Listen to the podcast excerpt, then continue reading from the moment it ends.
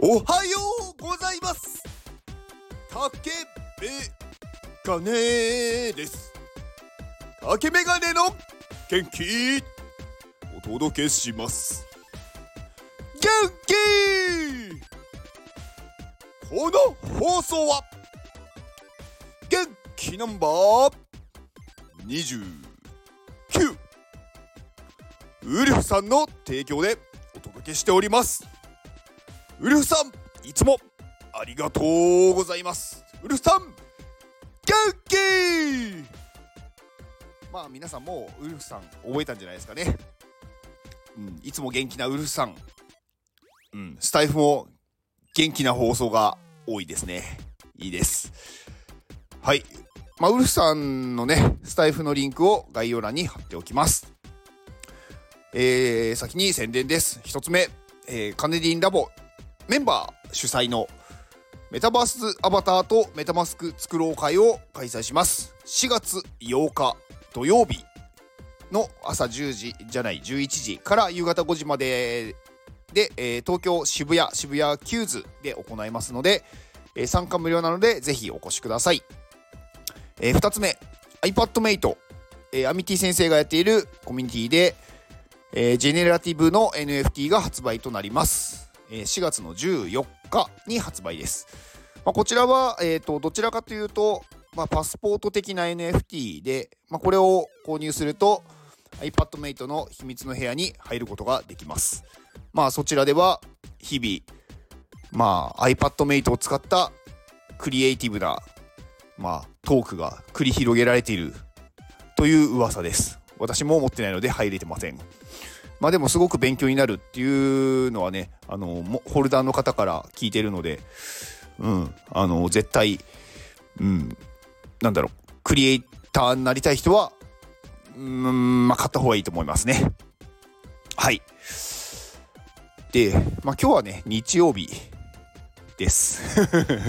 まあだからなんなのって話なんですけど、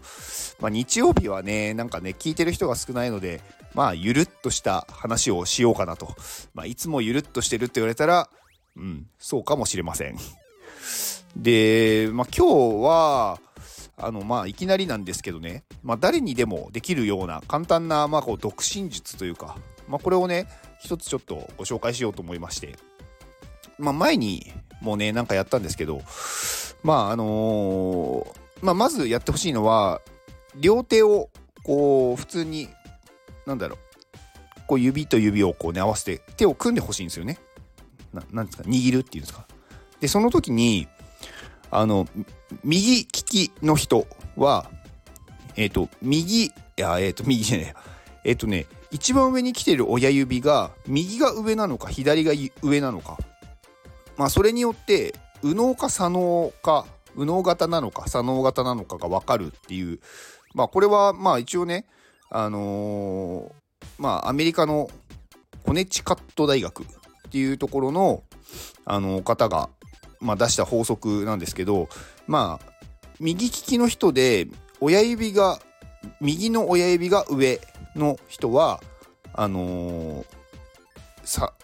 左脳型 まあ、左脳型は、まあ、頭脳派っていう感じですね。まあ、言語能力とか分析能力とか、うんまあ、学者とかそういう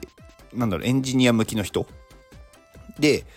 右利きの右利きの人で左の親指が上に来てる人は右脳派です。まあ、右脳派はどちらかというと、まあ、芸術とか、まあ、感性で生きているっていうんですかね。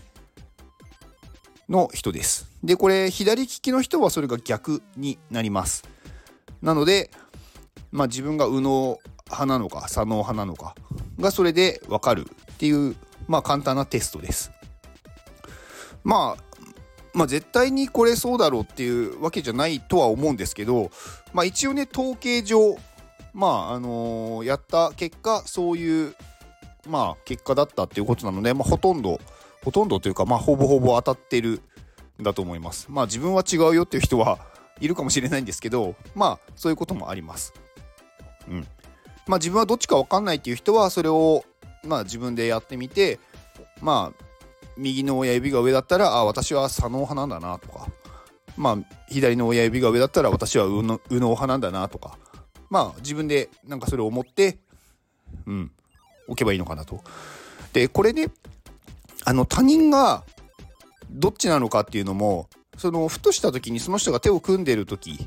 に見てどっちの指が上かを見ればあこの人は右脳派だなとかこの人は左脳派だなっていうのが分かるんで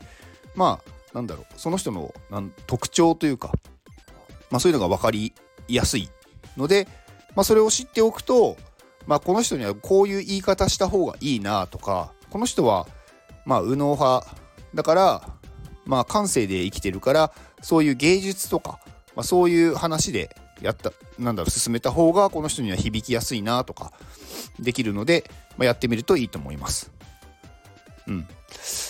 まあねこれなかなかねその人の手を見るっていうのをまあ意識してないと気づけないんでまあ難しいと思うんですけど、まあ、あとはその人がね右右利きなのか左利きなのかっていうのもまあ字を書いたりなんかこう一緒にねご飯食べたりしないとまああんまり分かんないとは思うんでまあ大抵の方はねあの右利きが多いんでまあそれで考えてしまってもいいとは思うんですけどうん。まあ、そういう形でねその人の特徴だったり人間が見えたりします。うん。まあそうね。なんかみんな、皆さんね、ど、どんな放送が聞きたいのかがよくわかんないんですよね、最近。まあ、皆さんがね、聞きたい放送をし、しようというか、だからするっていうわけじゃないんですけど、うん、なんかやっぱりね、皆さんが聞いて、うん、元気になれるような放送にしたくって、まあ、冒頭のね、10秒ぐらいでいいっていう人もいるんで、まあ、それだったら 私はものすごい楽なんですけど、だから、ね、冒頭の10秒だけやろうかなとか思うんですけど、なんか続けてるうちに、もう少しね、何かこう、その聞いてくださってる方の人生が良くなる方向に行くような話がしたいなーって思うようになってきたんですよね。最初はもう自分がね、言いたいことを言って、うーん、まあみんなに元気を届けるっていうだけだったんですけど、まあ今もそれはね、変わらずあるんですが、なんかね、せっかく皆さんが聞いてくださってるんで、何か皆さんのお役に立てればいいなと思ってます。まあ特にね、何もなければ、うん、そのままでとか、うん、まあなんだろう、別に無言でいいんです。はい。私がそうするとやりたいようにやっていきます。うん。なんかスタイフでもねこれ話し始めてまあもう百何十回やってますけど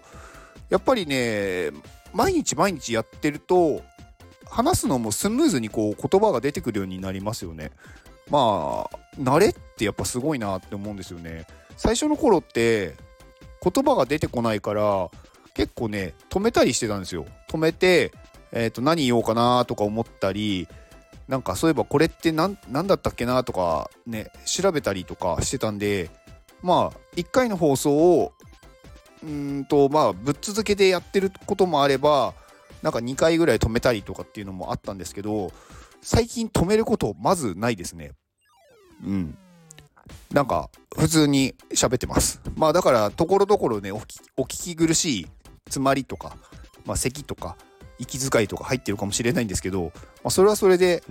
うん、まあ、味なのかなって勝手に思ってます。うん、なのでまあやっぱりこういうのもね継続していくうちに上手くなる話すことも私話すのってそんな得意じゃなかったんですけどやってるうちになんか結構ね話がしなんだろうこう続けられるようになったなって実感がありますね。うん、だからまあ話が苦手だっていう人は